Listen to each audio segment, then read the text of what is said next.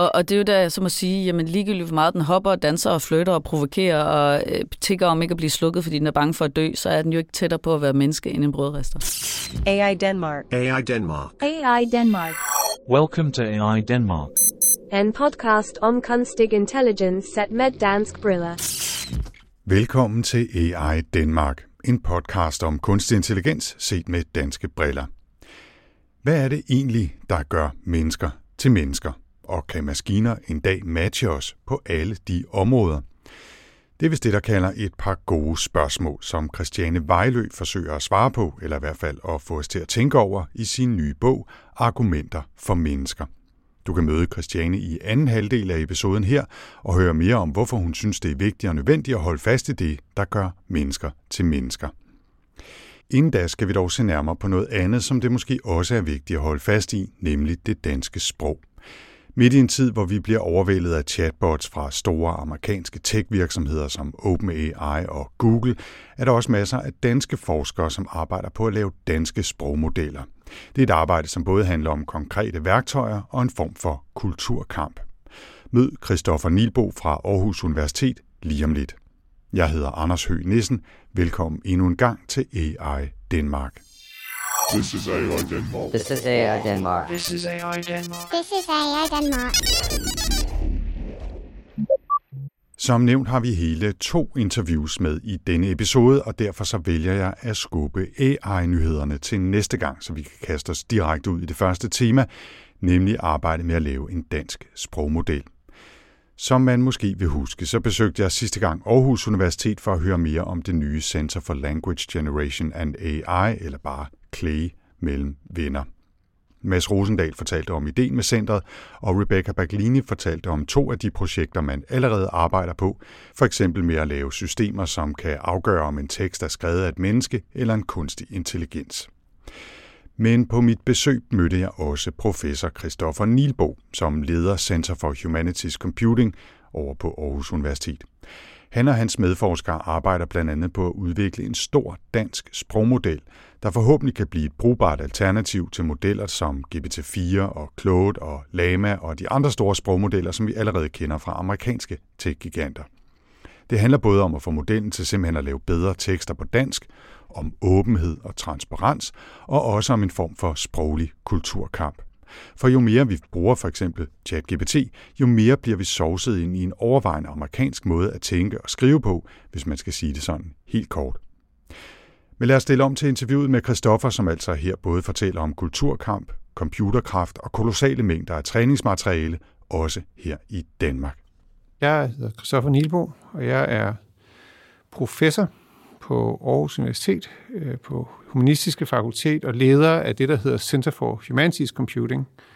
Og vi har arbejdet med en masse forskellige projekter, øh, men har i stigende grad over de sidste par år specialiseret os i sprogteknologi, og, eller det man på i dag kalder natural language processing, altså, men det handler grundlæggende om at bruge computere til at lave lingvistik. Kristoffer, I har jo gang i rigtig mange ting her på centret, men en af de ting, jeg godt kunne tænke mig at dykke ned i, det er et projekt, som handler om Danish Foundation Models. Kan du lige prøve at give mig en kort introduktion til, hvad er en Danish Foundation Model? Jo, det er egentlig bare et andet ord for en stor sprogmodel. Altså, når I for eksempel bruger ChatGPT eller nogle af de her chat-interfaces, der er så bag ved det, der ligger jo en stor sprogmodel. Den kan hedde GPT et eller andet, fire for eksempel. Den kan hedde Lama, den, men, øh, men det er den slags modeller, vi arbejder med. Men, vi, men hvor de modeller, man typisk oplever øh, i kommersielle løsninger, de er mangesproglige, flersproglige, så de kan engelsk primært, men de klarer sig jo også egentlig ret godt på dansk og på svensk og på alverdens andre sprog, så arbejder vi med de her engelsksproglige modeller, eller modeller, som er fokuseret på meget tæt relaterede sproggrupper, som for eksempel skandinaviske sprog. Så Danish Foundation Models er det, at skabe en sprogmodel, eller flere sprogmodeller faktisk, for, for, øhm, for dansk. Og hvorfor er det vigtigt?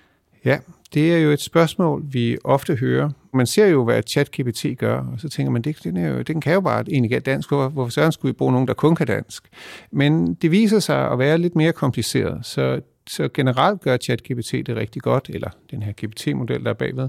Men når der begynder at være sådan nogle lidt mere kringlede ting øh, og opgaver, der handler om, hvad man måske kunne kalde, i mangel bedre kunne kalde kulturelle værdier. Øh, det kunne handle om øh, sådan noget som, hvordan Øh, danskere eller måske skandinaviske folk øh, opfører sig i forhold til med børn eller med våben i forhold til amerikanere, så, så, så, så knirker det nogle gange lidt. Øh, og det har faktisk også vist sig, at de her øh, flersproglige modeller på nogle opgaver, sådan specifikke sprogopgaver, som for eksempel at identificere, hvad er en person og hvad er en organisation i en tekst, så er de lidt dårligere end, end, øhm, end, end de her ensproglige modeller.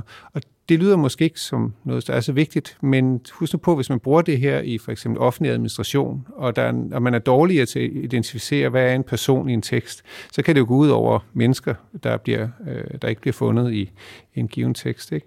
Og så sidst, øh, men ikke mindst, øh, inden for øh, det, vi bredt kalder performance, eller hvor gode modellerne er, så er der altså nogle problemer med, med med biaser eller skævheder i forhold til for eksempel køn og etniciteter, hvor det viser sig, at de ensproglige modeller, der er i hvert fald meget, der tyder på det, faktisk er nogle af de eneste, der er i stand til at, at virkelig øhm, Øh, undgå, eller man er i stand til at fjerne de her biaser fuldstændig.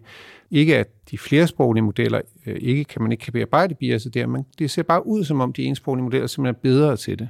Der er, så der er altså, man sige, et teknisk aspekt i det, øh, men det er jo også, hvis man skulle svinge sig op på de høje navler et eller andet sted, en form for kulturkamp, kan man sige. Ikke? Altså at man bruger modeller, som er trænet på ens eget sprog og materiale, som i en eller anden grad så kommer til at blive udtryk for det samfund, den hverdag, man lever i. Og hvis vi alle sammen går og bruger amerikanske modeller, kommer vi så til, sagt meget firkantet, at tænke amerikansk. Ja, så vil der nok være en tendens til, at vi importerer nogle amerikanske værdier. Hvis vi så sidder med et chat-interface, som øh, igen er den her ChatGPT, så tænker vi jo, Nå jamen, det opdager man jo. Men man skal huske på, at de interfaces kommer til at, på en måde at fylde mindre og mindre. Det vi kommer til at have, er, at de her sprogmodeller bliver integreret i alle mulige services, så vi ikke tænker over det. Og der er det jo et stort problem. Der bemærker vi ikke, øh, det sker. Men, men der er også det med, der er noget med, der, omkring sikkerhed og transparens. Når private virksomheder ejer de her modeller, så ved vi ikke, hvilke data de er trænet på. Det ved, der er meget, lidt, meget lav transparens omkring dem. Øh, så, der, så det vil sige, hvordan placerer man ansvarlighed, når man egentlig ikke rigtig ved, hvad der er, der, der kan være drivkraften i, at en model tager en beslutning i en eller anden retning. Øhm, der er jo fordelen ved, at vi træner på danske modeller, er, at vi har åben dokumentation om, hvilke data vi har trænet på. Folk kan gennemgå og se, okay, det er derfor, det er de her områder, der er brugt data fra. Og den transparens er voldsomt vigtig, hvis man begynder igen at bruge de her modeller til at, til at understøtte beslutningstagning ude i, i virkeligheden, om vi så må sige, hvor det, hvor der, hvor, hvor, hvor det handler om øh, øh, menneskers liv og vel. Øhm, og så kan man jo endda skalere op og begynde at snakke om national sikkerhed. Altså her har vi, vi har vi har transparens i en model, der gør, at vi kan ændre den, vi kan modificere den, vi kan se, hvad der ligger til grund for den i forhold til modeller, der sniger sig ind fra alle mulige hjørner øh, i verden. For der er jo ingen tvivl om lige nu her, øh, hvis man kigger på internationale aktører, at det er øh, altovervejende amerikanske og nok også kinesiske aktører, vi vil se nogle af de her modeller, blive ved med at se dem fra. Så, så, så man kan sige, både er der noget teknisk, altså hvor godt de klarer sig, men der er altså også noget med, hvordan er det, vi kan bruge de her ting i vores samfund. Vi skal dykke lidt mere ned i, hvordan I så kaster jer over at lave sådan en, en dansk øh, stor sprogmodel. Men lad os lige tage et skridt tilbage, Christoffer, og tale lidt om, hvad sådan en sprogmodel overhovedet er.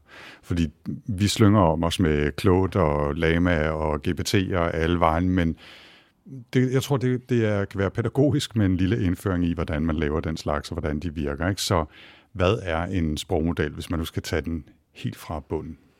Ja, Altså, hvis man skulle tage det som forsker, så vil man sige, at det er en type teknologier, type probabilistisk eller statistisk teknologier, der ligger under det, man kalder maskinlæring, specifikt dyb læring. Det er en form for, ja, man kunne næsten kalde dem selvprogrammerende algoritmer. Øhm, de ser en masse data, og på bag, eller får, ser eksempler på data, på baggrund af det lærer de at løse opgaver, som for eksempel at generere øh, natursprog. Øhm, og det, der så er karakteristisk ved sprogmodellerne, det er, at de forstår i en eller anden henseende det sprog, vi taler, øhm, og de kan også generere det. Altså så ikke, både, ikke kun er de i stand til at tage beslutninger på baggrund af det, altså at det er det en positiv øh, sætning, og det her negativ sætning, de er også i stand til at generere positive og negative sætninger for eksempel. Og de har grundlæggende lært, hvad er sandsynligheden for, at øh, ord eller sætninger forekommer i nærheden af andre ord og sætninger. Så det, man vil kalde distributionen af kontekster omkring øh, ord og sætninger. Så de har på en måde lært sprog. Om det hele er sådan, vi lærer sprog, det er svært at sige, men det er egentlig det, der. Og nu, nu taler vi jo meget om øh, LLM'er, Large Language Models, store sprogmodeller, og, og jeg har også lyst til at stille øh, det måske lidt flabede, banale spørgsmål om, hvad det egentlig er, der gør dem store. Altså er det simpelthen antallet af træningsdata eller parametre, de kan regne på? Eller hvad, hvorfor er en stor, stor sprogmodel stor? Ja, men det er et godt spørgsmål. Vi har sådan set haft sprogmodeller længe, øhm, men den måde, man kunne se det på, det er, at øh, der er tre knapper, man kan skrue på, når man begynder at generere dem her. Øhm, altså hvis man skulle være sådan lidt, lidt øh, grov, der er, øhm, der er hvor, hvor stor en computer man kan lave dem på, altså hvor store regneressourcer man har. Øhm, der er, hvor mange data man har, altså simpelthen, hvor stort et datasæt er der anvendt, og så er der, øhm, hvor mange parametre modellen har, og det, med det skal man bare forstå det sådan, at den, det, det er modellens størrelse. Ikke? Altså, den består af en masse små neuroner, kalder man dem. Det er sådan nogle øhm, små regneenheder, der er løst inspireret af, af menneskelige øh, nerveceller, Øh, også kun løst, vil jeg sige, men, men ikke desto mindre, øh, som, og som viser sig at være utrolig praktiske til stort set at kunne lære en hvilken som helst, øh, eller løse en hvilken som helst problem. Øhm, og så kan man sige, at det er de tre ting, man kan skrue på, altså hvor meget regneressourcer, hvor mange data man har, og, øhm, og øh, hvor store modellerne er, hvor mange parametre de har. Og når man så har store sprogmodeller, så er man i og for sig bare skruet øh, helt vildt op for, for, for det hele. Og øhm, der er meget, der tyder på, det er noget, man kalder skaleringsregler, eller love, at, at så længe man kan blive ved med at skrue op, så bliver øh, modellerne bare bedre. Ikke? Så jo, mere da, jo flere data man har, jo større øh, modeller, jo, jo, øh, og, og jo mere regnkraft man har, des, des bedre bliver de. Øh, øh, op til en eller anden grænse selvfølgelig, men den grænse er i og for sig fiktiv, indtil de bliver perfekte. Ikke? Øh, og, og der det man jo kan se nu, for eksempel vi havde... Øh, vi ser det både med nogle open source modeller, men særligt selvfølgelig sådan noget som GPT-4. Øh, det er jo bare, at man er nået op i nogle skalaer, altså der er helt, øh, helt utrolige. Og det vi så, da vi så begyndte med Danish Foundation Models, det var at sige, hov, men der var faktisk mulighed for at gøre det samme på dansk. Vi, vi havde, man, man blev ved med ligesom at sige, at man, vi har ikke øh, ressourcer til det i Danmark. Vi tænkte, nej, det viser sig faktisk, at vi havde rigeligt med data. Vi kunne godt matche de helt store amerikanske datasæt, eller de store multilinguale datasæt. Vi kunne også i noget omfang øh, matche øh, øh regnekraften. Øh, så vi kunne faktisk godt nærme os det, man ser, øh, som de her private virksomheder har adgang til. Øh, og vi halder lidt stadigvæk, vil jeg sige, på modellernes størrelse. Men det er jo et spørgsmål om tid, kan man sige. Men lad os dykke lidt mere ned i, i arbejdet med de danske modeller, eller den danske model. Jeg ved, der er flere, men nu arbejder I jo specifikt med en her. Hvad er det for et uh, træningsmateriale, uh, I kan bruge? Hvor kommer det fra? Uh, hvor stort er det? Hvad, hvad kan du sige om det, Christoffer? Ja, vi har samlet et datasæt i samarbejde med en masse institutioner og organisationer i Danmark, men først og fremmest i samarbejde med det Kongelige Bibliotek i Danmark. Øh, vi har jo en arkiveringslov, der gør, at man har indsamlet utrolig mange data, og der er det, og det, det gør man jo løbende, og der har det, der startede vi ud med at hente øh, hele det danske internet øh, for, for mange år, så det er jo faktisk et ret substantielt datasæt. Altså. Og der, vi var faktisk i stand til at, på baggrund af det, og så nogle lidt mere specialiserede datasæt fra øhm, nogle, i forbindelse med nogle, forskellige, nogle avisdata, nogle sociale mediedata. Vi samlede mange sociale mediedata i en periode. Øh, der var vi i stand til at matche de her 100 milliarder øh, ord, som vi så i, i de... Øh, i de lidt tidligere, sådan noget som GPT-3 og sådan noget. Der var vi egentlig i stand til at matche de amerikanske modeller. Så vi har lavet det, der hedder det Danish Colossal Corpus. Så det er meget stort datasæt på den måde. Men vi gik så videre og begyndte, nu, det man begynder at bekymre sig om nu, det er kvaliteten af data. Så hvor god kvalitet, hvor høj kvalitet data er. Så vi har en par phd studerende der har arbejdet hårdt i faktisk efterhånden flere år på at få renset det her datasæt. Et sted, så det virkelig er godt anvendeligt. Og det er bestemt ikke et projekt, der er færdigt, men det tager en, øh, en frygtelig tid at gøre den slags. Øhm, både fra alle mulige artefakter, alle mulige mærkelige ting, der er tilbage. Altså, når man tager en internetside, så er der alle mulige menuer, og de ligger og flyder rundt ind i det. Og det, det har vi brugt en del øh, krudt på. Her på det sidste er vi så blevet ret interesseret i at udvide datasættet. Øh, vi er kun lige begyndt øh, at være i kontakt med Rigsarkivet om det, men udvide det med sådan myndighedsdata, fordi vi vil jo gerne have de her modeller til at kunne anvendes mere specifikt inde i offentlige myndigheder. Og derfor er det jo en fantastisk ressource, at man har øh, jo, Rigsarkivet har jo indsamlet øh, de øh, myndighedsdata i, eller har jo øh, indsamlingspligt på myndighedsdata. Så, vi, så, så igen, vi, vi prøver simpelthen at finde alle de steder, hvor der er øh, store mængder af tekstdata. Jeg har lyst til, ligesom det sidste jeg nævnte, jeg har en phd studerende der så sent som i forgårs dukkede op og sagde, at han havde fundet en kæmpestor samling af, af specialer, universitetsspecialer, der var indleveret, og så og havde fået adgang til dem. Det er jo bare endnu en bunke af rigtig, rigtig gode data, der beskriver alle mulige videnskabelige problemstillinger. Så det er alt, hvad vi kan få fat i. Et, et, et øh, opfølgende spørgsmål til det. Altså, de data, det sprog, de ord, der kommer ind i, øh, som bliver brugt som træningsmateriale, det er jo også det, der gør, eller sætter nogle rammer for, hvad modellen så kan putte ud i den anden ende. Så det er derfor, det er vigtigt at smide offentligt øh, materiale ind, universitetsspecialer, aviser, blogs, øh, ting fra chatforer og alt muligt andet. Og det er også derfor, det er nødvendigt at rense det, fordi hvis der er en hel masse sådan snavs i data med mærkelige koder, eller hvad ved jeg, fra, fra indhentning fra nettet, så kan det forstyrre træningen. Er det sådan ja, nogenlunde ja, rimeligt? Ja, præcis. Mm. Vi er meget interesseret i at lave en stor sprogmodel, faktisk mange store sprogmodeller, og vi er interesseret i, at, øh, at alle, altså det danske samfund bredt kan anvende dem. Så vi er også interesseret i at få øh, data, der er indsamlet eller segmenteret på forskellige typer af sprogdata i Danmark nu, som for eksempel øh, fra myndigheder. Fordi man kan forestille sig en situation, hvor man på den ene side vil bruge den her store sprogmodel, men også gerne vil tilpasse den lige præcis det. Så vi vil godt være i stand til, kan man sige, både at generere den her store sprogmodel, der har set ja, i princippet kunne jo ønske at se alt dansk, der eksisterer, og på den anden side godt kunne ønske sig at tone den i en særlig retning, og også være i stand til at vise, altså ved at validere den på nogle af de her data, vise, at den er særlig god til at håndtere øh, for eksempel øhm, øh, nyhedsdata, hvis det nu var det, man vil anvende den til. Så det at materiale, øh, I, vi har jeg næsten lyst til at sige, har, øh, så nævnte du, at øh, der er øh, tre komponenter. Ikke? Der er data, der er regnekraften, og der er modellen. Regnekraften, hvor får I den fra, når I skal lave sådan en stor sprogmodel i ja, Danmark? det er en ofte et misforstået forhold, fordi man får typisk at vide, at man har ikke tilstrækkelig regnekraft. Det er kun de her store amerikanske virksomheder, der er der. Men der er jo nogle meget, meget store infrastruktursamarbejder, øh, som først og fremmest er lavet til forskning. I Danmark har vi den organisation, der hedder DIC, Danish E-Infrastructure Corporation, og de er, øh, der kan, kan vi øh, få regnekraft, eller vi konkurrerer om det, altså som forskere, men, men øh, og der kan det rigtigt, at man i Danmark ikke har helt så store øh, samlinger af, af computerressourcer, som man kunne ønske sig øhm, til sådan nogle modeller. Men vi er jo med i internationale samarbejder, og vi er begyndt at træne de modeller op på et, øhm, en stor supercomputer i Finland, der hedder Lumi, som også har den lille ekstra fordel, at den faktisk øhm, arbejder i retning af at være CO2-neutral. Så vi træner faktisk miljøvenlige modeller på, på nuværende tidspunkt. Men det er jo ikke lige relevant, og det er noget, man bekymrer sig en del om, er at finde ud af, hvor meget er øh, miljøvirkningen af at træne de her modeller. Øhm, så vi kan faktisk godt få fat i regnekraft af den skala, øh, og få øhm, fuld på skala med, hvad man for eksempel har trænet GPT-3 med. Vi skal bare gå af offentlige kanaler. Altså, at den, det er jo en anden måde, vi finansierer den slags på i Danmark, end man gør i, eller i Europa for den sags skyld, end man gør i USA.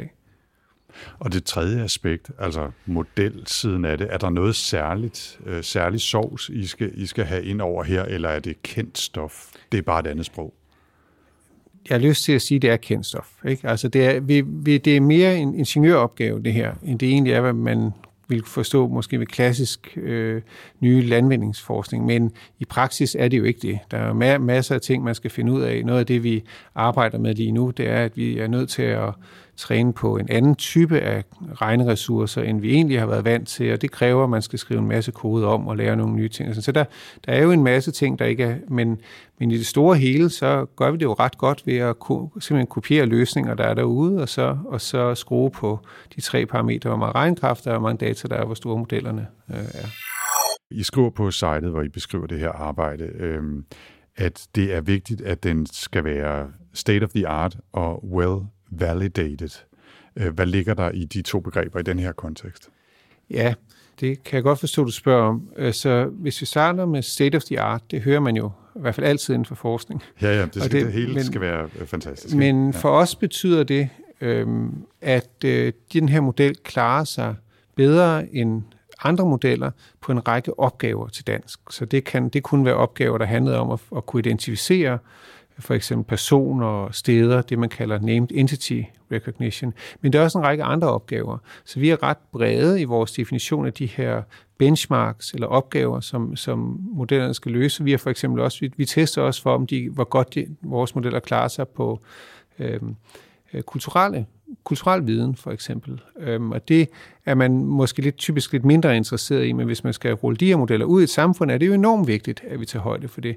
Så det betyder altså bare, eller det betyder, at vores model er bedre til at, til at løse, eller den bedste i virkeligheden, til at løse de opgaver på dansk først og fremmest. Øhm kan jeg kan bare indsparke anekdotisk, at øh, de, jeg får forskellige svar fra øh, ChatGPT, alt efter øh, hvornår og hvor jeg spørger, hvem jeg er. Så jeg har både været forfatter og skuespiller og alle mulige andre mærkelige ting. Og det er jo virkelig noget, som sådan en dansk sprogmodel så gerne skulle være bedre til, skulle... fordi den er trænet på mere tekst om, hvem jeg er, fordi der trods alt findes lidt derude. Absolut, mig, så man kunne have sådan et øh, ja. danske professionsbenchmark, ikke? og så ja. være i stand til at finde ud af, det, det ville være den slags, vi okay. ville være interesseret i. Yes. Så er der uh, well validated. Ja, det betyder egentlig bare, at vi, er, um, at vi tester den på en lang række opgaver. Altså så vi, vi nøjes ikke bare med øh, den enkelte, en pakke af, af måske en to-tre opgaver. Så vi har rigtig, rigtig mange opgaver, vi tester på, og vi har også, øh, som sagt, opgaver, der er atypiske, altså sådan noget med kulturelle værdier. Men der ligger nok også i det, at vi har, øh, at vi har ret stor øh, omsorg for dokumentation af de her modeller. Så så indirekte betyder det også, at man klart kan se for eksempel, hvor, hvor, meget, hvor meget det kræver at træne dem, hvilke data er der brugt, under hvilke forhold. Altså ofte har vi meget, meget begrænset dokumentation på de her kommersielle modeller, det forstår man jo godt, de er, er jo en virksomheds øh, indtægtskilde, ikke? Men, men for os er det meget vigtigt, at man, at man kan få den transparens. Så derfor har vi på den ene side en række benchmarks, og rigtig mange af dem, men vi har altså også den her meget hårde krav om, om dokumentation. Og så skal modellen også være open source? Ja, ja. det er, som forsker øhm, er det helt afgørende for os. Altså, vi er ikke interesseret i at lukke den slags ting inde overhovedet. Vi deler alt, vi deler kode, vi deler modeller. Øh, vi kan ikke dele data, men modellen skal være helt, eller modellerne er og skal være åbne. Øhm, og det er det, fordi at øhm, så kan virksomheder, offentlige som private, kan anvende dem, og så kan de gøre med dem, hvad de vil. Altså, det, det er der ikke noget til hinders for. Men for vores, så det er egentlig den bedste måde for os at give tilbage til det danske samfund på, er ved at sige, at vi, vi bruger penge, vi bruger danske forskningsmidler på at udvikle det her, men til gengæld så kan man frit tage det og bygge videre på det, og, for, og gøre det forhåbentlig. Hvor langt er I med at lave en Danish Foundation Model? Vi har en funktionel model, det er en lidt anden type model. Så det er en stor sprogmodel, men den kan lave typisk det, man kalder det er en diskriminativ sprogmodel. Så den er rigtig god til at bruge til, hvis man vil for eksempel finde ud af, om en patient har øhm, øh, kan risikere at blive udsat for tvang i, i behandling, eller, eller har problemer med sin medicinering, eller måske selv, selvmordstroet. Det er de rigtig fine til dem, vi har nu. Øhm, de også øh, kan anvendes i en lang række sammenhæng, hvor det, der handler om at kunne forudsige særlige egenskaber ved mennesker, for eksempel ved omgivelserne. Men de der rene generative modeller, altså der, hvor den, som vi er, har været så imponeret over, der, der skal vi ændre lidt på den her type model, vi har nu. Og før vi selv har en, en fuld funktionel model, skal der nok, altså, det kommer jo an på, hvor mange hænder man ellers kan smide på det, ikke? men med den hastighed, vi er på nu, kigger vi på, på et år til halvandet. Øh, og det har vi simpelthen brug for at accelerere, for at kunne følge med. Er det visionen, eller sådan den vigtigste milepæl at kunne sætte, at i kan lave en, en model, der svarer til GPT-4 eller Claude, eller hvad de hedder på det tidspunkt, som tager udgangspunkt i dansk? Er det ligesom det, der er målstokken her?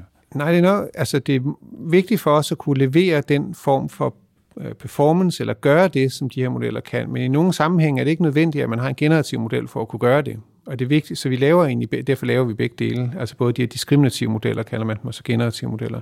Vi laver begge dele, fordi at øhm, fordi vi egentlig bare generelt godt vil bidrage til danske samfund med, med de her sprogressourcer. Øh, så det er klart, at vi arbejder i retning af en generativ model, fordi vi ikke har den lige nu, øh, men det skal vi nok få. Welcome to AI Denmark. En podcast om kunstig intelligens set med dansk briller. Og det fortalte altså her professor Christoffer Nibo. Vi linker selvfølgelig til Center for Humanities Computing, til det nye Center for Language Generation and AI og til mere information om sprogmodeller, dansk eller ej, fra vores show notes. Jeg vil også lige nævne, at selvom vi har dykket ned i arbejdet specifikt på Aarhus Universitet, så er der mange andre, som er interesseret i at udvikle store sprogmodeller på dansk. Bare mens jeg sad og tilrettelagde denne her episode, dukker der flere nyheder op. Først var det projektet Dansk GPT, som allerede kan bruges nu. Og det vilde ved Dansk GPT er, at det er et enmandsprojekt. Manden bag er Mads Henriksen, der med egne ord er machine learning entusiast og til daglig arbejder som data scientist hos et stort dansk pensionsselskab. I den helt anden ende af spektret er der også i de sidste par uger udgivet en diger rapport, som ganske enkelt hedder Sprogmodeller i Danmark, en analyse af mulige strategiske valg og scenarier. Rapporten er på hele 125 sider og er udarbejdet for KL, ATP og Digitaliseringsministeriet. Jeg indrømmer blankt, at jeg ikke har læst hele den rapport endnu, men jeg glæder mig til at dykke dybere i den og også lege lidt mere med dansk GPT. Og må ikke det er et emne, det der med danske sprogmodeller, som vi kommer til at vende tilbage til. Og jeg linker selvfølgelig også til de to ting i show notes.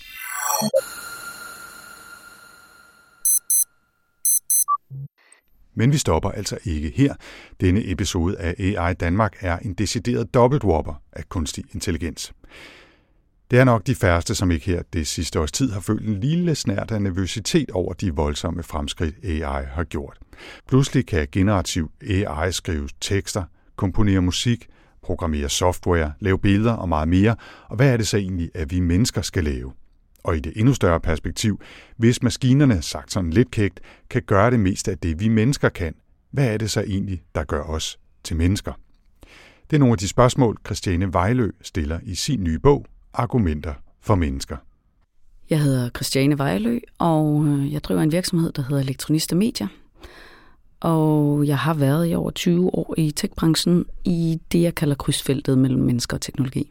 Du er aktuel med en bog, der hedder Argumenter for mennesker. Mm. Hvordan præsenterer du den bog? Hvad er det for en bog? Det er en bog i en tid, der kalder på et forsvar for vores art. Og det øh, er en tid, øhm, hvor teknologien og især den kunstige intelligens fylder mere og mere, og den taler som os, og den opfører sig som os, og den vil gerne date os, og den øh, figurerer flere og flere steder, øh, og når den så på den måde begynder at ligne os så meget, er der så overhovedet plads til mennesker, er spørgsmålet. Og det vil jeg rigtig gerne komme med et bekræftende positivt svar på, og derfor har jeg skrevet en bog, der hedder Argumenter for mennesker. Var det noget særligt, der fik dig til at tænke, det bliver jeg simpelthen nødt til at udforske? At skrive en bog ovenfra? Jamen, jeg tror, at der har været sådan et godt opløb til det, hvor jeg i, i, i, øh, i mange år har, har fokuseret meget på sådan den menneskelige del af teknologien, og, og hvad konsekvenser meget teknologi har på vores liv som mennesker. Øh, og jeg har været rigtig fokuseret på ligesom at sige, hvordan får vi plads til mennesket? Hvordan husker vi nærværet og fordybelsen og øjenkontakten og det sanselige og taktile og alt det, øh, når det hele bliver digitalt. Og så med ChatGPT øh, sidste november, øh, var der ligesom noget, der faldt på plads, hvor jeg tænkte, okay, nu bliver det vildt. Ikke? Det var det vildeste, jeg havde set i hvert fald i min karriere i tech-branchen. Og så sagde jeg, nu, nu skal jeg komme med de her argumenter. Og så, så satte jeg mig ned og tænkte sådan, hvad, hvad kan jeg komme på for argumenter? Og det var heldigvis ret nemt. Ja. Så jeg har ni stærke argumenter i bogen, og øh, opfordrer læseren til selv at finde på flere. Har du selv haft nogle altså sådan konkrete oplevelser med billedskabende værktøjer, generativ mm. AI-tekst, øh, noget andet, som ligesom har tænkt, okay, det, det er lige nu, det sker? Mm, altså, jeg har brugt det ret meget. Øh, det foredrag, jeg er rundt med nu, som også er baseret på, på bogen, øh, og også hedder Argumenter for Mennesker, der har jeg lavet alle mine slides i mit journey, så dem har jeg promptet mig frem til. Øhm, og det synes jeg har været en enorm interessant proces, fordi allerede nu, og det tænker jeg sådan en som dig, og sikkert andre, der har været i gang med at prompte noget tid, øh, kan allerede nu se, hvad der ligesom er en middelmådig prompt og en god prompt. Ikke? Altså, og det er tit, man støder på derude i, du ved, på LinkedIn eller et eller andet sted i sociale medieunivers, nogen, der har lavet noget, som de sådan synes er mega smart og de har bare ikke lavet en særlig kreativ prompt, og det kan man faktisk se nu, når man arbejder meget med det. Så derfor, øh, derfor synes jeg, det er interessant at prøve at lave noget, der er lidt mere end middelmodigt. Ikke? Men det kræver jo netop, at man tager prompten seriøst. Ikke? Mm. Er det blevet en del af din hverdag også nu, at du bruger de her værktøjer som noget andet end noget, du skal, fordi at nu er du ved at skrive en bog om AI, mm-hmm. så skal du også vide, hvordan Midjourney og DALI og Claude og hvad ved jeg fungerer. Ja, altså jeg, øhm, jeg tror, jeg bruger et eller andet, enten ChatGPT eller Midjourney dagligt. Mm. På en eller anden måde. Altså det kan også være nogle små ting, sådan giv mig lige øh, 10 tips til en kage med banan. Eller, altså, det, det, den har jo på mange måder afløst øh, noget af det, Google ellers normalt ville, ville gøre. Mm. Øhm, men samtidig så synes jeg også, det er sjovt, at nogle af de billeder, jeg har genereret til mit foredrag, nogle har, no, mange af dem har jo de der sygdomme, som de på en eller anden måde har, især når, når maskinen prøver at, at, at, at, at, skabe mennesker, som den ikke har nogen forstand på. Altså, den ved ikke, hvad det vil sige at være et menneske. Så tit har man sådan ligesom syv fingre, eller i et tilfælde, der øh, promptede jeg noget med et poolparty, ikke? og så stod alle gæsterne på poolen, altså ligesom på vandet. På vandet, ja. ja. som siger sådan noget om igen, den, den er ikke klar over noget med tyngdekraft, eller øh, hvad det vil sige at falde igennem noget, noget vand, der har en anden altså, ja. atomar konsistens ja. end, jord, end jorden. Øhm, så sådan nogle ting spiller hele tiden på, og meget af det tager jeg faktisk også med for at, at kunne pege på under foredraget sige, prøv lige at lægge mærke til ude i venstre side. Altså, det er helt galt. Ikke? Ja.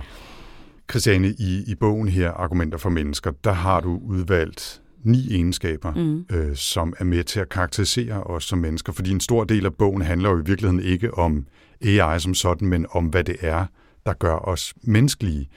Øh, og det er, hvis jeg lige kort skal nævne dem, altså at vi tænker, føler, er sociale, sanser, gør det gode, fejler, skaber, tror og dør. Mm. Og det er, jeg skal ikke kunne lige sige, om der er nogen, du har glemt, eller der er nogen, der overlapper meget. Altså, jeg, men det, jeg men, mener jo ikke selv, det er nødvendigvis en endelig liste. Nej, nej, altså, men jeg synes bare, altså det pointen her, jeg, du har, jeg synes, du har nailet det ret godt mm. her. Altså, det er i hvert fald aspekter af det at være menneske, som de fleste nok kan relatere til på en eller anden måde. Ikke? Og som man ret nemt kan se ikke er maskinen. Ja, og altså, vi kommer jo ikke til at gå igennem alle sammen. Mm. Jeg synes også, det skal man læse bogen og, og dykke ned i sammen med dig. Men jeg kunne godt tænke mig alligevel at tage for eksempel det at sanse, ja. som jeg synes er lidt sjovt her, fordi det ret åbenlyst udfordrer det, som kunstig intelligens kan i dag, fordi det er lukket ind i maskiner. Så øh, hvis du skulle sætte nogle ord på det at sanse, hvad er det, der mm. er menneskeligt ved det at sanse? Jamen, jeg blev faktisk vildt fascineret af menneskekroppen, da jeg sad og researchede til det her, og hvor meget vi egentlig kan. Og jeg taler jo med Esben Østergaard, som jo er en af vores førende sådan, roboteksperter i Danmark, og har lavet robotter i mange år. Og, og jeg tænkte, nu skal, nu skal jeg høre ham fortælle om, hvor fortræffelige robotterne er. Men han var faktisk bare enormt god til at fortælle, hvor lidt de kunne, altså, øh, og hvor specialiseret de er, ikke? og hvor vi er så alsidige med vores sensorapparat. Øh, altså bare det at holde os oprejst og gå på en ujævn overflade, eller med hånden skulle gribe en kniv i en skuffe, eller altså sådan nogle ting, at der er så mange muskler og sanser, og altså tryk og alt muligt involveret.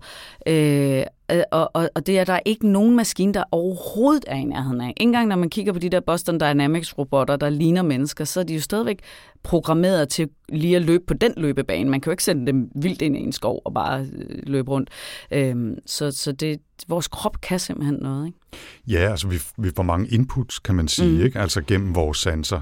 Og, og selvfølgelig kan man erstatte eller øh, replikere noget af det gennem kameraer eller øh, mikrofoner eller trykfølsomme øh, ting, man kan sætte på robotarm eller sådan noget. Men, men det er ikke det er simpelthen bare ikke lige så integreret, mm. som det er i vores kroppe. Ja, jeg hørte en øh, forleden sige, jeg kan faktisk desværre ikke lige huske, hvem det var, men det var en, der ligesom sagde, øh, vis mig noget, som et menneske kan, og jeg skal lave en robot, der kan gøre det.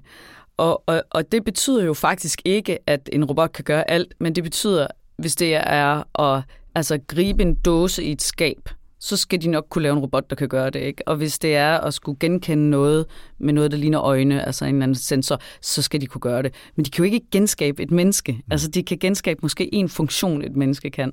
Og, og det synes jeg, det er enormt interessant, hvor, hvor det er sådan helt mind-blowing, hvad mennesket kan. Ja, det er, det er virkelig vildt, og vi, vi lærer det ligesom mere eller mindre af os selv. Mm. Altså selvfølgelig bruger vi også nogle år på at blive gode til, til mange ting, ikke? men vi har efterhånden udviklet på robotter i så mange år, at hvis vi kunne have fuldt øh, kopieret den samme udvikling, så skulle vi have robotterne, Ja, ja. der både kan stå på skøjter og smøre leverpostejmadder og altså, genkende hinanden. Og, Og det er vi jo bare ikke i nærheden af, og Esben siger jo også i bogen, at øh, folk altid spørger ham, men hvornår får vi en, der kan tømme opvaskeren? Mm. Og, og grunden til, at man ikke har det, det er bare fordi, bare det er ekstremt komplekst. Ikke? Ja. At gribe et glas, og gribe en kop, og gribe en gaffel, og gribe en tallerken, og vægte den, og altså... Så, øhm, så det, vi tager enormt for givet, som er meget nemt for os, er ekstremt svært for robotter. Og det er jo sådan set altså, teknologi i det hele taget. Altså, det er også ligesom regnestykker, som robotter er vildt gode til, som vi måske ikke er så gode til, men så er der til gengæld sådan noget som at fornemme noget intuitivt, øh, en situationsfornemmelse eller sådan noget. Det, det kan robotten jo ikke.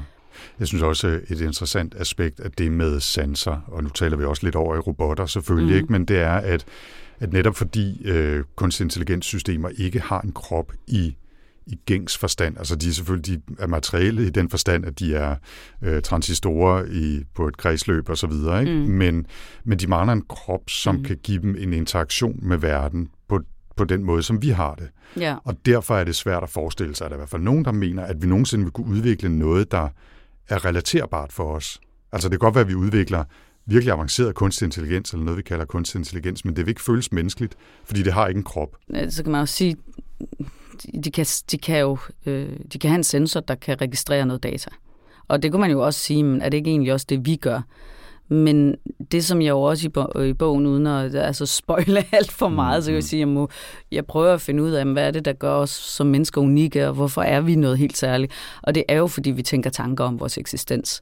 Og det, det gør maskinerne jo ikke. Altså, de kan godt lade som om det, men, øh, men, men vi tænker jo noget om den berøring, vi for eksempel har, eller den lyd, vi hører, eller noget, altså, og, og, og passer det ind i hele vores erfaringsunivers. Vi har en bevidsthed. Mm-hmm, Altså, øh, og og det, er jo, det er jo ikke et begreb, du dykker dybt, dybt ned i, og bevidsthedsforskning er jo også, altså det mm. er jo Mhm. et kæmpe, kolossalt felt, hvor folk stadigvæk skændes om, hvad pokker bevidsthed overhovedet er for noget, for slet ikke at tale om, hvordan det er opstået. Ikke? Jo. Så det er jo et minefelt at begive sig ud i, men det, men det er alligevel noget, du altså kredser om med de her argumenter og de her forskellige aspekter af det at være menneskelighed, at, at bevidsthed ja. er et centralt aspekt af det. Jeg tror også, jeg har et tidspunkt, jeg, kan, jeg mener stadigvæk fodnoten er med, hvor jeg på et tidspunkt bare kan mærke, at jeg bliver nødt til at lave det forbehold i forhold til fri vilje og sådan noget. Ikke? Altså, øh, fordi jeg bevæger mig ind i det her med, at, at hvor meget er vi selv algoritmestyret af vores bio- biologi. Altså hvor meget er grunden til, at vi for eksempel altså, falder for en partner, eller øh, opfører os urimeligt, altså, fordi vi er sultne, eller fordi vores hormoner spiller os et pus eller et eller andet. Ikke? Så, så ligesom sige det der forbehold, mm, okay, nu ser jeg det her, men der er bare sådan også en hel del af forskningen, som går i den her retning. Det må vi lige kigge på en anden dag. Ikke? Ja. Øh, for der er simpelthen så meget at sige om det her. Ikke? Ja. Øh, nu hvor vi lige er i snakken om, om bevidsthed og så videre, så et, et af dine gennemgående input er Kevin Roos, øh, New York Times-journalistens oplevelse med Bing Sydney, mm. øh, chat-robotten i, var det i februar Ja. deromkring, ikke? Det var lige omkring valentinsdag. Ja, nej, det er rigtigt. Ja. Det, det blev et, øh, et gennemgående Ja, tema. det blev lidt et tema. Hvor, hvorfor valgte du den snak? Du bruger den ret meget, Ja. og bruger ret mange citater fra, fra Sydney og, Kevin Roos samtalen der. Det var fordi, jeg synes, det var vigtigt at bruge en samtale mellem et menneske og en AI til at illustrere, hvor tæt på vi kommer uden at være der. Altså, så man, man, når man læser de samtaler, så kan man ikke andet end at ligesom hårene rejser sig alligevel på en eller anden måde. Og så samtidig er jeg hele tiden ved at forklare, hvad der er, der sker. Og jeg laver også ligesom det trick, at jeg siger, øh, altså jeg sådan øh, hvad man kan sige, jeg sådan, øh, gør det sådan lidt skønlitterært, eller sådan, altså i, i teksten, der har jeg der samtale, men så tilføjer jeg jo selv sådan noget, siger Sydney tydeligt irriteret, eller et eller andet, ikke? Ja, ja. Men så bagefter forklarer jeg, at det er jo mig, der har tilføjet, at den er tydeligt irriteret, for det er jo min tolkning af det. Altså, for den er jo ikke irriteret. Og det er derfor, vi nogle gange som mennesker har paraderne nede, når vi møder den kunstig intelligens, for den ligner noget, vi genkender. Og der har vi det her sådan elgamle altså stykke software, som øh, er socialt betyder, at det er godt for os at genkende noget, der ligner os, og blive venner med det, fordi så kan vi gå på jagt sammen og formere os og, og, og bygge en landsby. Øh, og jeg tror, det, det er sådan lidt af det der gamle styresystem, som vi har, der gør, at vi egentlig lidt for hurtigt måske tror, at sådan, når vi taler med dem, altså øh, Kevin Roos var vist ret skeptisk, men, men der var jo det andet eksempel med Lambda øh, og øh, Blake, Fra Google. som også er med, hvor han jo bagefter går ud og siger, at jeg er sikker på, at vi har en maskine, der har bevidsthed nu. Ikke? Og det er for ligesom at illustrere, at øh, livet er næsten, det er der simpelthen ikke. Nej, men også, uh, som, du, som du er inde på her, hvor programmeret vi er til at tolke Ja. noget, der ligner mennesker, der ligner ansigter, der ligner intelligens og bevidsthed som mm. de ting.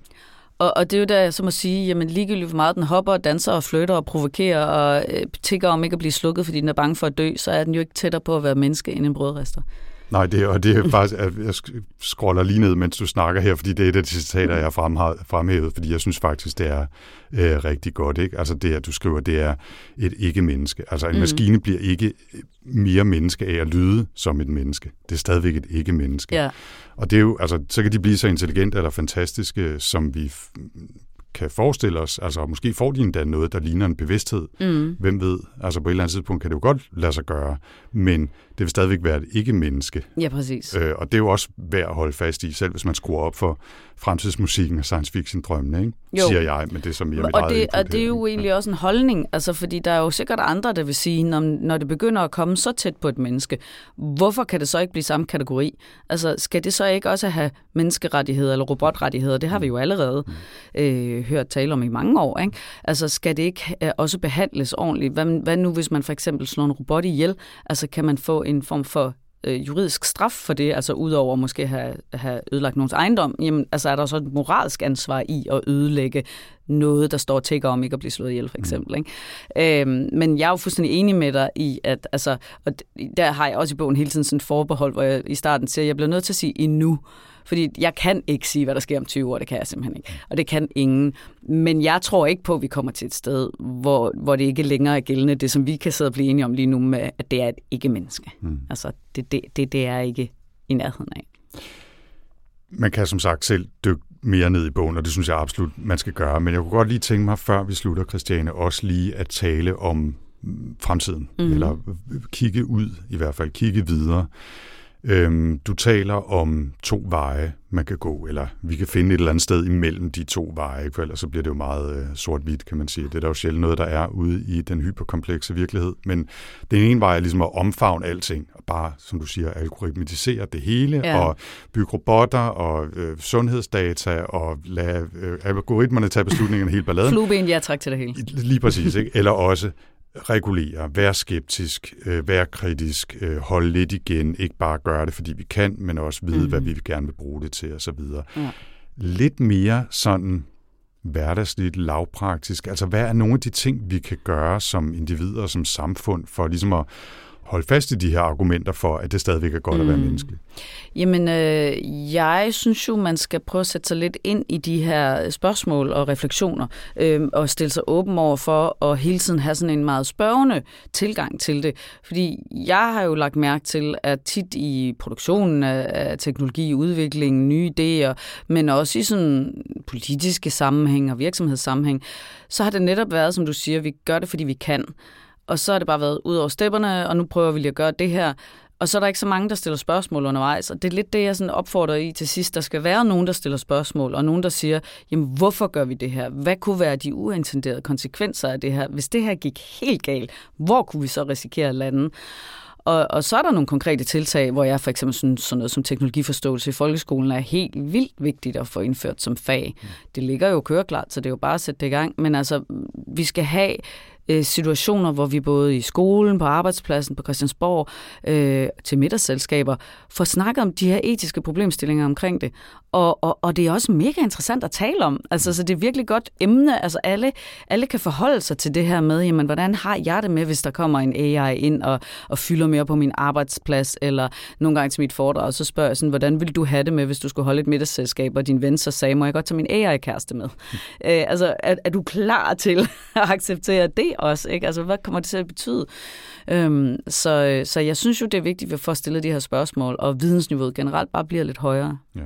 Jeg altså, erklærer mig øh, bare medløbende enig her. Ikke? Altså, det er svært at forestille sig, at vi bare kan lave regulering af det her. Mm. Der er en masse økonomiske interesser på spil, og selv hvis alle var enige om, at det skulle reguleres, hvordan gør vi så det, mm. og på hvilket niveau? Og Men det er jo også, det, det er så komplekst, det stof her, ikke? Mm. At, men man kan jo ikke bebrejde nogen for at tænke, det kan jeg simpelthen ikke overskue, det kan jeg ikke forstå. Men det er jo derfor, jeg har prøvet at skrive en bog, som alle kan læse. Altså, for der, det er vidderligt en bog, som mm, ikke er svær at læse. Altså, det, kan- det kan du sikkert bevidne, du har jo læst den. Ja, det, det er, den er absolut meget læsværdig og god til at få, i hvert fald mig til at stille de spørgsmål, mm. som du gerne vil have, man stiller. Fordi du kommer jo ikke med nogen svar. Det er jo ikke rigtig nogen, der kan nu. Altså, du har nogle argumenter for mennesker, øh, og du opfordrer os til at stille spørgsmål selv øh, i hverdagen, også med udgangspunkt i, i din bog, men, men der er jo ikke nogen klare svar, fordi det er der ikke nogen, der har mm. lige nu. Så, men, og, og, og det fører jo så til, at hvis ansvar er fremtiden, det er vores allesammens ansvar. Så der er tit folk, der spørger mig sådan, jamen hvad er så ude i fremtiden? Så bliver det jo sådan og sådan, og hvad gør vi ved det? Så, jamen, det, altså, det kan du jo bare sørge for, at vi ikke, det ikke bliver sådan. Altså det er jo sådan der med fremtiden, vi kan jo skabe den selv. Øh, så der, derfor skal vi jo nu, hvis der er noget, øh, retningen peger på, vi ikke har lyst til at leve i, så er det jo nu, vi skal ændre det. Det er det lige præcis. Og man kan jo starte med at læse din bog, Argumenter øh, for mennesker, som kan få sin hver vel assorterede Man kan bare gå til sin øh, yndlingsboghandler og bestille den, eller man kan jo gå online og søge på argumenter for mennesker. Christiane Vejlø, tusind tak, fordi du kom. Det var en fornøjelse. Ja, og det sagde jeg altså her, Christiane Vejlø, og vi skal nok linke til hendes firma Elektronista, hvor man altså også kan finde bogen Argumenter for Mennesker fra vores show notes.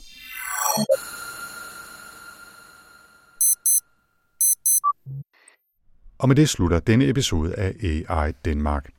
Næste gang samler vi op på nogle af de AI-nyheder, vi ikke fik klemt ind denne her gang, og så skal vi ifølge den aktuelle plan i hvert fald også se nærmere på nogle af de energi- og klimamæssige belastninger, der følger med den aktuelle bølge af generativ AI. Det koster nemlig store mængder energi at træne sprogmodellerne, og det er absolut heller ikke gratis at få dem til at skrive talen til onkel Peters 60-årsdag, eller en dansk stil, eller hvad det nu er, man beder ChatGPT om derude. Meget mere om det altså i næste episode. I mellemtiden må I endelig ikke holde jer tilbage fra at skrive med idéer, kommentarer og feedback. AI Danmark tager altid gerne imod input.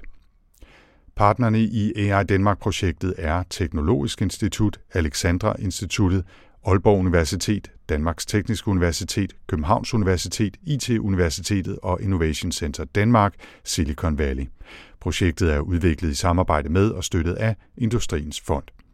Hvis du vil vide mere om AI Danmark, kan du besøge aidanmark.dk, og hvis du altså vil skrive til os med idéer, kommentarer eller andet input, så er du meget velkommen til at kontakte os på mailadressen aidk